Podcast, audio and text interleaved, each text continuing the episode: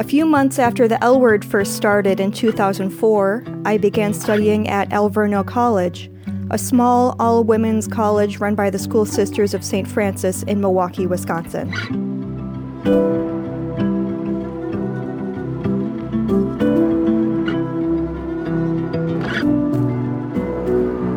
I joined the Rainbow Alliance right away, even though all we did was watch the L Word. By the time I graduated in 2009, we were the largest, most active, and best fundraising social group on campus. We regularly attended drag shows by the Milltown Kings and Milwaukee Pride Fest, a weekend long pride festival that I highly recommend you go see.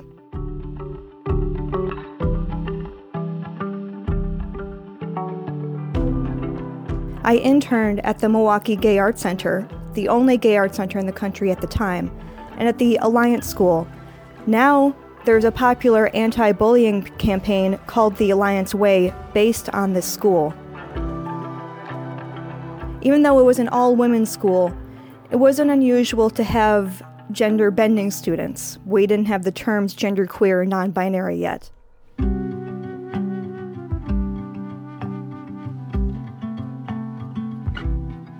And now, the student handbook includes a section explaining the inclusion of transgender and gender fluid and non binary people. Now it's 10 years later since I graduated, and I stand on the shoulders of giants, especially because Alverno was where the first conference of women theologians took place in 1971. Now, many of the feminist theologians we are familiar with, such as Carol Christ, Elaine Pagels, and Sallie McFague, were there. And as I work as a queer Catholic feminist, I look back to the Rainbow Alliance and to the women theologians at Alverno. And I know that if they could do it, especially without the internet and without the L word, I can do it.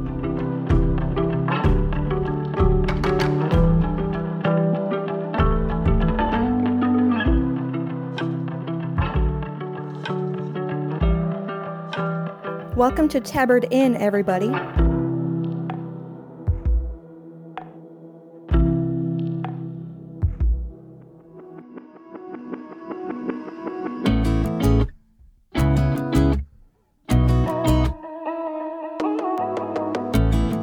That was a story by Deacon Phoebe, a feminist theologian, Catholic, and member of the Vine and Fig community.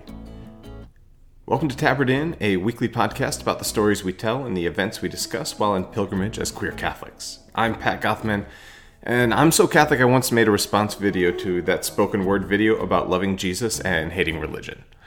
And I'm also the co founder of Vine and Fig. So I've been around the Catholic Church a lot, but I'm kind of a baby queer. Uh, and I'm Jacob. I'm his fiance.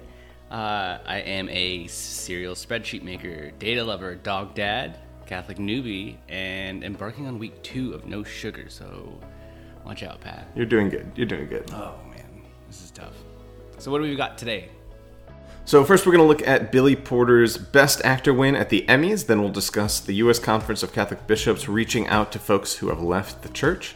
We'll look at Jonathan Van Ness coming out as HIV positive, and we'll look at Archbishop Chaput's criticism of Father Jim Martin. And then, as always, we'll end by toasting the things that we were most inspired by this week. All right, so first up, Billy Porter made history Sunday night as the first openly gay actor to win an Emmy for lead actor in any category for his role in Pose, where he plays Pray Tell, the MC of the New York City Balls, and mentor to the queer community. He gave a hell of an acceptance speech. The category is love, y'all. Love. I am so overwhelmed and I am so overjoyed to have lived long enough to see this day. James Baldwin said, Took many years of vomiting up all the filth that I had been taught about myself and halfway believed before I could walk around this earth like I had the right to be here. Amen. Uh, this is yet another big moment for queer people of color in mainstream arts. Now, I'm not a big fan of award shows, but do you remember in 2017 for the Oscars? That was when Moonlight Yeah, kind of won, Moonlight, did win. Okay, so I've got a little confession. Okay. Um, that was a roller coaster of emotions. Um, but I, you probably don't know, but I was so happy that I was in the bathroom with tears running down my eyes because really? it was it was just such a powerful moment, just seeing um, all that black boy joy and just kind of this like perfect moment for these kids. Yeah. Um, what do you think about all this? Uh, no, I had no idea that was was going on. Um, there's just something about Billy Porter's energy that makes me like it's just grateful to be alive, grateful for the experiences that I've gone through, and grateful to have elders in the queer community. I think I was inspired watching him kind of stand on that stage and just own his moment and his own identity. If you haven't seen Pose, g- get on somebody's Netflix passcode and learn some of your history. Like Jacob, you were teaching me about ball culture since the very first days that we started dating, uh, and I'm really grateful for that. And I'm happy for Billy Porter. Yeah, the um, Netflix. Also, if you get on Netflix, get that passcode again.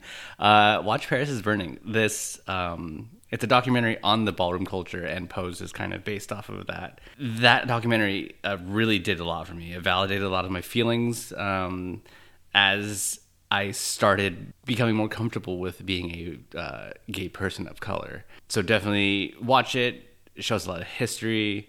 Watch Pose. Tens across the board. Love it. So our second story uh, comes from the USCCB on its mission to the nones, and that's N O N E S, not N U N S. The U.S. Conference of Catholic Bishops held their annual catechetical Sunday earlier in September, recognizing that a whole lot of young Catholics are leaving the church these days. They decided their theme would be Stay With Us, which is kind of desperate sounding, but all right. Um, much of the focus is on the folks who are often labeled as nones because they claim no religious affiliation. In a document laying out a plan to reach the nones, the USCCB wrote, We need an army to reach the nones, but we simply do not have one. We are not even close to having one. So maybe the nones are not really the problem. Maybe the problem is with us as spiritual leaders. As much as we desire the conversion of nones, maybe the real conversion that is needed is a leadership conversion. What if, as a consequence of our leadership conversion, we turned from our old tried and true ways of leading and dared instead to lead in entirely new ways? What if we dared to lead so that everything we did was preparing and equipping our people for missionary discipleship? I guess I'm happy to see some bishops seeming to recognize that young people aren't leaving the church just because, like, they're spoiled or they're lazy or weak or, like, oh, just the culture is so sinful, it's dragging everyone away. So, like, that seems to be a good development on a conference level, even if maybe not all the bishops really believe it or are preaching that way. Man, still, in my opinion, like, they have completely missed the diagnosis. Like, they still think that the reason folks don't believe everything the church teaches is just, just because they haven't had it explained well enough yet. Like, that they just, it's the problem is no one's come out and given them a personal invitation to stay or to, like, come back to Mass or anything. And sure, like, um, yes, some folks will respond to that positively to have an invitation or even to like have a philosophical argument about some church teaching. But like that's not why most young catholics are leaving. Like they leave because the church has done so much to align itself with one political party. They leave because of the clergy sex abuse crisis. They leave because of the church's teaching on homosexuality and like the way they've seen their queer friends treated. That's not like some kind of exhaustive list but it's not anything that needs further explaining it needs a change of heart, like a change of witness. Like the authenticity just seems gone to way too many young Catholics to stay. Yeah, I totally agree with you. Did you know that in 2008, white Christians made up a majority 54% of our country? And I believe in 2017, that number drastically dropped to 45%. That's a pretty quick drop. Right. It is a very quick drop. It doesn't seem like it when you first look at the numbers, but in a population of however many we have here in America, Several hundred million. Yep, yep, yep. um, that's a lot. Um, Robert P. Jones covers this in his book, The End of Christian White America, where he goes in depth about the changing demographics of America, uh, specifically in relation to Christianity. Uh, he works for the PRI, PRRI, sorry, Public Religion Research Institute, where he goes into the data on what makes Christians do what they do. But one thing they found is that the this decrease in membership in white Christian churches are in part over issues regarding LGBTQ rights, science, uh, climate change disagreements, uh, reproductive rights, and the list that you have given. This is all really interesting, but also on the other hand, it's pretty scary because as young adults leave the churches, these churches are buckling down and becoming less tolerant and a little more aggressive with their stances on on these issues. Yeah, entirely. The bishops have to learn to actually listen to young Catholics and why they are leaving. Like, don't just cook up an evangelization model in a lab based off of your theory of Jesus' discipleship. Like, listen first and then figure out how to respond. All right, up next, talking to the New York Times ahead of the release of his upcoming book, Queer Eye's Jonathan Van Ness opened up about being HIV positive. He said, When Queer Eye came out, it was really difficult because I was like, Do I want to talk about my status? And then I was like, the Trump administration has done everything they can to have the stigmatization of the LGBT community thrive around me. He paused before adding, I do feel the need to talk about this. These are all difficult subjects to talk about on a makeover show about hair and makeup. That doesn't mean Queer Eye is less valid, but I want people to realize you're never too broken to be fixed. This is great. Um, I love Jonathan. Um, like you mentioned with Billy Porter, he just gives you like a really great feeling. Um, Jonathan does that for me as well. Um, I, one thing I think Jonathan really excels and is like a master at is his uh, display of empathy. And with that, I feel like him coming out as HIV positive um, is really going to touch a lot of people. HIV positive, um, people who have HIV, they often get shunned for having this uh, this STD. Even within the gay community. Even yeah, especially within the gay community, they there's this like stigma of like, oh, it's your fault. Right. Um, and honestly, like that's such a damaging and, and a toxic way of approaching this. So, um, yeah, I think this is great. I hope this really does a lot of strides with um, that specific community within our community. They are pretty vulnerable. Um, but I really love the uh, medical advances that we've been getting uh, in regards to HIV. There are a lot of HIV positive folks out there that are functioning, you know, it's undetectable and they're living normal lives. Um, longer normal lives, which is amazing. So I hope this definitely gives more gets more visibility. Yeah, it was really powerful to see Jonathan be able to share on mainstream media as he's talking about his diagnosis in this upcoming book, like just talking about how undetectable means and it's also untransmittable. Like these basic things that education wise, like all of society, not even just the gay community needs to to learn and be talking about um, for our own health and but also for the just overall well-being of folks who are, are positive. I'll say this is one of those areas where the stigma and demonization that i grew up with within the church like i can still see it everywhere in society. I remember when i first got caught with a boy by my mom like one of her questions was what if you got aids? And like it's not an inherently terrible question. That's a valid question and like being safe is a real and important thing. But there was never a, a follow-up conversation then or ever about having compassion and love and normalcy for anyone like who is positive. I've never seen any gratitude from church circles for the advances in science that you were mentioning, Jacob, that have made a positive diagnosis like more than a livable condition, like just a a a, a fact of life that you have to deal with, but that doesn't completely alter uh, who you are and the relationships that you have and everything like that. Um, I know I need to get more educated about it, so I'm really grateful for Jonathan being so open, and I look forward to reading their book.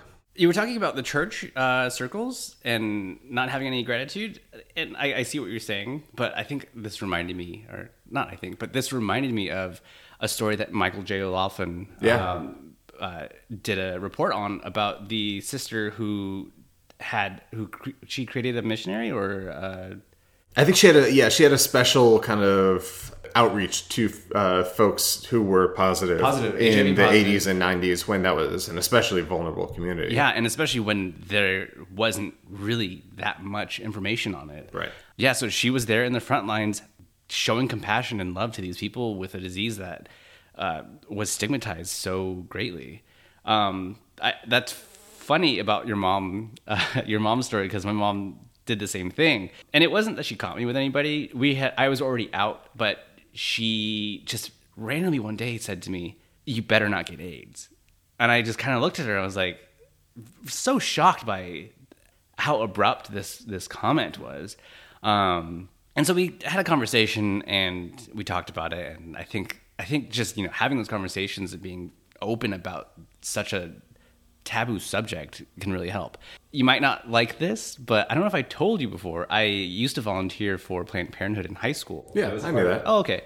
I was a part of a, a group um, of students that would travel around to the high schools um, in the area or in the city and teach students uh, safe sex methods. Right. Um, outside of abstinence, and uh, we often touched on HIV.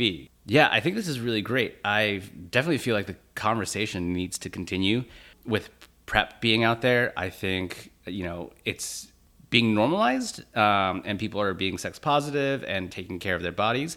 Um, but I don't think that this is an answer to it. So I feel like um, definitely this is a great thing that it's in the forefront. I just want to touch on our, both of our moms saying you better not get AIDS.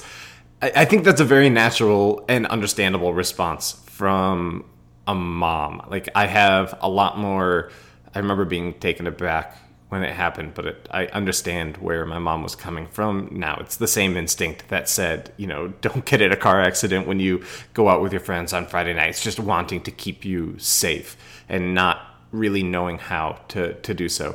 So hopefully, little acts like this of uh, celebrities and and folks being more open about their positivity and how it doesn't completely destroy lives in the same way that it used to. Instead, it can be of this very livable condition that we need more education around it. Uh, hopefully, we'll stop just associating, you know, you're gay, therefore you're to get AIDS, therefore you're you're risky, therefore you're um, somehow less than than the rest of, of the community. All right, y'all, fourth and final story. The Philadelphia Archbishop Charles Chaput published an article criticizing Jesuit priest and friend of Vine and Fig, Father Jim Martin, after Father Martin gave a talk at a Catholic university in Philadelphia. While acknowledging that Father Martin does great work recognizing the dignity of queer folks, Archbishop Chaput wrote, quote, A pattern of ambiguity in his teachings tends to undermine his stated aims, alienating people from the very support they need for authentic human flourishing due to the confusion caused by his statements and activities regarding same sex related, quote, LGBT issues, I find it necessary to emphasize that Father Martin does not speak with authority on behalf of the Church and to caution the faithful about some of his claims, end quote. He went on to list his complaints, like Father Martin saying that folks are born gay or that the Catechism statements that same sex attractions are objectively disordered or cruel. He then continued, quote, to his credit, Father Martin has stressed that, as a Catholic priest, I have never challenged the Church's teachings, nor will I. But what is implied or omitted often speaks as loudly as what is actually stated, and in the current climate, incomplete truths do, in fact, present a challenge to faithful Catholic belief. When people hear that the Church welcomes gay people, or needs to be more inclusive and welcoming, without hearing the conditions of an authentically Christian life, set for all persons by Jesus Christ and His Church, namely living a life of chastity, they can easily misunderstand the nature of Christian conversion and discipleship. End quote. All right, Jacob, as a new Catholic and a gay man, what do you think when you hear that? I don't know. I, being new to Catholicism, I came into this thinking like, I am who I am. They're gonna accept me for what, whatever. Like it's, it is what it is. I'm not gonna change. Yeah, I mean, I get the claim of ambiguity, but also is coming out and proclaiming that we're intrinsically disordered some sort of litmus test for being a priest, let alone a Catholic? It it seems like increasingly so. It is these days. Uh, it's becoming some kind of dividing line in hmm. the church for sure. Yeah. Um, I mean, on its face, it makes me feel unwanted in that part of the church. When I say that part of the church, the the more conservative, the trad cats. Um, but honestly, like I'm not going anywhere because God found me here in this church. It, he brought me here, and that says a lot to me. If someone's going to say that you know I'm I'm not welcome, that's too bad. Like I'm gonna still be in the pews. So I don't know. I I haven't really put too much thought into the article, but yeah, we'll see. Why? What do you think? I guess on the one hand, like the Archbishop is right. While Father Martin has written about what the church's official teaching is, like he has never really come out and said, and I personally wholeheartedly agree, like, wow, are these gay people disordered? But he's also never really said that he disagrees. Like you and I know a lot of gay Catholics who wish that Father Martin would come out with a more robust defense of queer Catholics mm-hmm. and really just say like I disagree with the church. The church needs to change his stuff, but he doesn't. He just kind of emphasizes this other side of the church's official teaching of talking about the dignity mm-hmm. and the need for respect and equality. I will say it's it's funny hearing Archbishop Chaput say when people hear that the church welcomes gay people that they get the wrong impression. Because in my experience, it's usually like the hardline conservatives who love to say that. Like we'll say the church excludes gay people, and then they turn around and say, no, no, no, like the church loves gay people. The church welcomes all gay people. Like they're the ones that try to give the wrong impression by just kind of throwing out the idea that the church welcomes all gay people. Uh, I do want to focus on one more point from the Archbishop's article that the church just applies all the same standards to everyone, that they live a life of chastity and nothing more. Like, come on, man. Like, you know damn well that the consequences of that principle are going to be drastically different for queer people.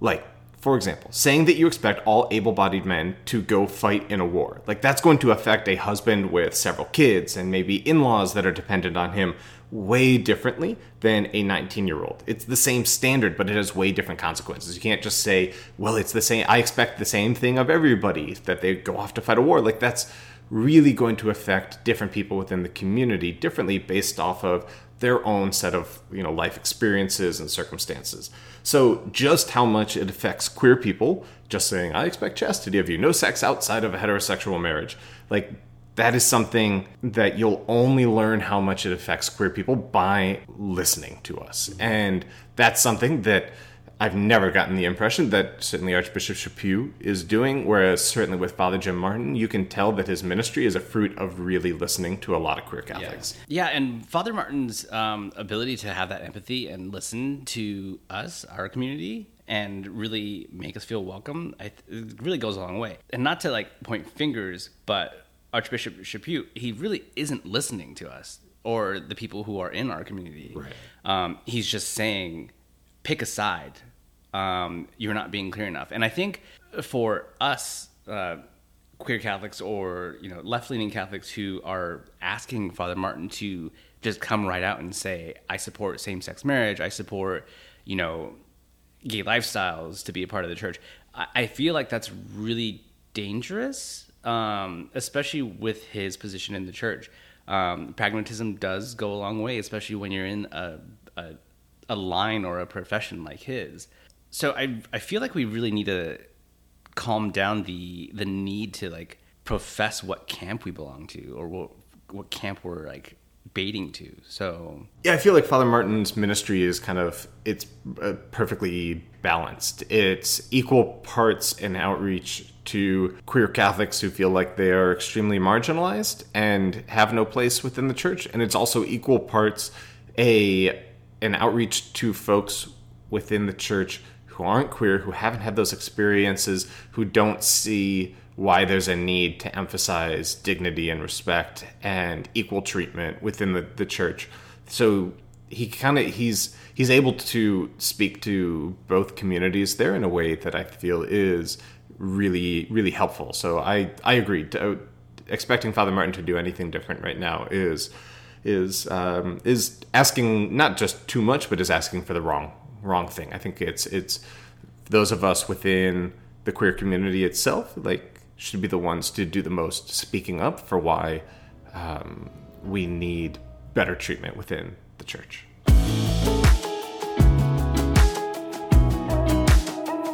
so what or who are we toasting today, Pat? I'm toasting the cast of Schitt's Creek. They were nominated for several Emmys and they didn't win, but I think the show is amazing and funny as hell. And just being able to witness a world where homophobia like just doesn't exist is exactly how I want to spend my evenings. And I also think that Catherine O'Hara was robbed.